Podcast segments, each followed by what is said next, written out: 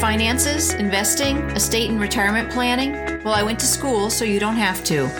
Welcome to Finances and Getting Back on Track. Finances and, in conjunction with my company, Capital Coaching, helps people achieve their financial goals through personal, tailored, and attentive financial coaching services. Together, we will create a successful financial plan by examining your spending and saving habits and then guiding and educating you to your own personal success. Coaching services include evaluation of your spending plan, building your savings, financing your retirement, examining your insurance needs, and planning for your individual goals please contact me at capitalcoaching.net to make an appointment for a free consultation. It's a new year, and you may have some new financial goals. Sometimes just starting something is the biggest challenge, and if that sounds like you, here are some ideas from Clever Girl Finance to get you going. First, reflect on your mistakes. Learn from those mistakes. Our brains don't always pay attention to our errors. Having too many choices is one of the ways that we make mistakes. They call it a noisy process. There's just too much to sift through, causing us not to be able to glean the good information from the bad. And then we don't apply the lessons that we should have learned because the rules become too general to apply uniformly. But if you spend a little time and honest reflection on things that have gone poorly financially, you'll start to find personal patterns that you can start to avoid or do something differently about. As in all things, life requires trade offs, and accepting that a financial mistake can be turned around with work, you can start to improve your financial situation. Consider what lessons that you can take away and identify where you can make those corrections. It's never too late to make adjustments. Even little corrections are beneficial. Next, create a habit tracker. Finances, like making healthier food choices, take a reality check sometimes. The act of writing down what you actually eat in a day or spend in a day or week is a real eye opener. It's just too easy to forget some of your purchases. Think of it as some of the noise that I mentioned earlier. Actually seeing your spending helps you see where your small purchases can add up and decide if they're helping you reach your financial goals. You can start just by keeping track of your receipts and then writing them down, say, weekly. One suggestion is to put each purchase in a category. Broad categories could include utilities and housing, pets, eating out, groceries, personal care and entertainment, education and childcare, health, donations, transportation costs, and then everything else. Next, review your spending plan to get on track. To keep track, you should be looking at your spending plan at least weekly.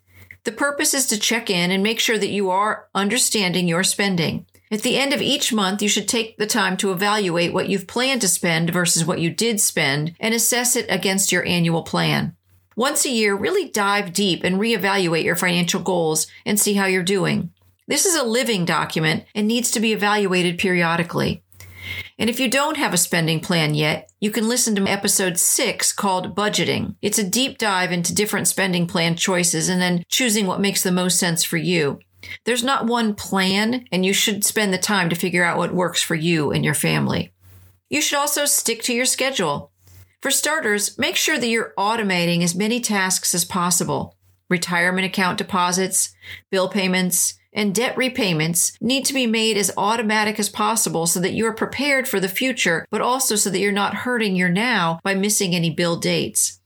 This may seem rather counter this may seem rather counterintuitive, especially if the idea of planning all these repayments seems overwhelming, but once you actually get this done, it will truly make your life easier. You can also find an accountability partner. This is such a great idea, especially for those who don't have a significant other in their life choosing a friend that can help you be accountable, someone that you have to explain your financial thinking to. Should I buy that new TV or is the one I have just fine? Will buying it still allow you to reach your long term financial goals? In reality, just speaking aloud your plans is a great exercise. So if you're not living with someone who you share money with, identify someone that you can air out your purchase choices with. Next, focus on what you can control. The reality is that many things in our lives can be out of our control. But if you make plans, you can be fully in control of your finances. Sometimes making plans means reaching out to a professional to help you set up for your own success. And if that's an option, do it. They'll make sure that you're on track for reaching your goals. And if not, educate yourself and start small. And that brings us to the next one. Always keep learning. What do you need more education in? What are terms that you've heard but don't really know the meaning of when it comes to your finances? Not sure what an annual percentage rate is? Confused by the word fiduciary? Uncertain of your net worth? These are all great places to get started. Books, videos, and podcasts can all help because committing to learning more will improve your finances and your future because understanding your financial options is the best thing for your self esteem and your bank account. Next, realize that every little bit counts. Know what you're doing makes a difference, no matter how much you still need to do, no matter what you may be currently missing. What you're doing right now is helping. Because let's face it, listening here to this podcast means you're doing something. Never underestimate the power of you. Small changes lead to big rewards, and you've got this. You should create a realistic plan. I have a confession. I really hate hearing the words always and never. So little of our lives can really accommodate these words. So why set ourselves up for failure by thinking I'll never get another X again or I'll always balance my budget each month? Now, I'm not saying these aren't fine goals. I'm just pointing out that if buying that item or failing one month to sit down with your spending plan would knock you off your goals because you were inflexible with your words, then stop using them.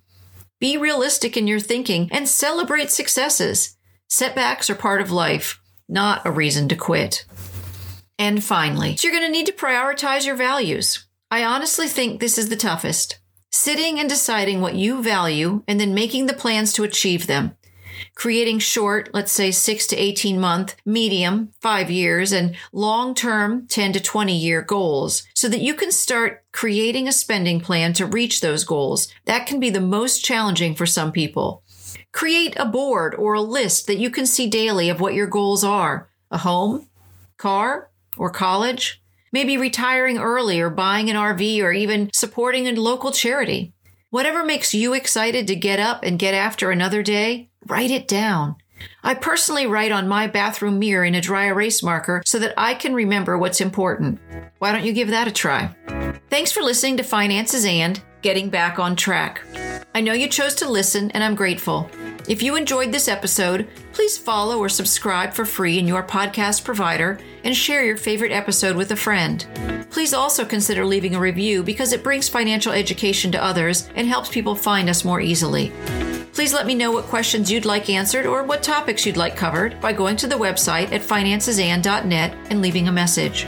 You can also contact Capital Coaching for your personal financial needs at capitalcoaching.net. Finances and does not provide tax or legal advice, and nothing in this podcast is to be construed as such.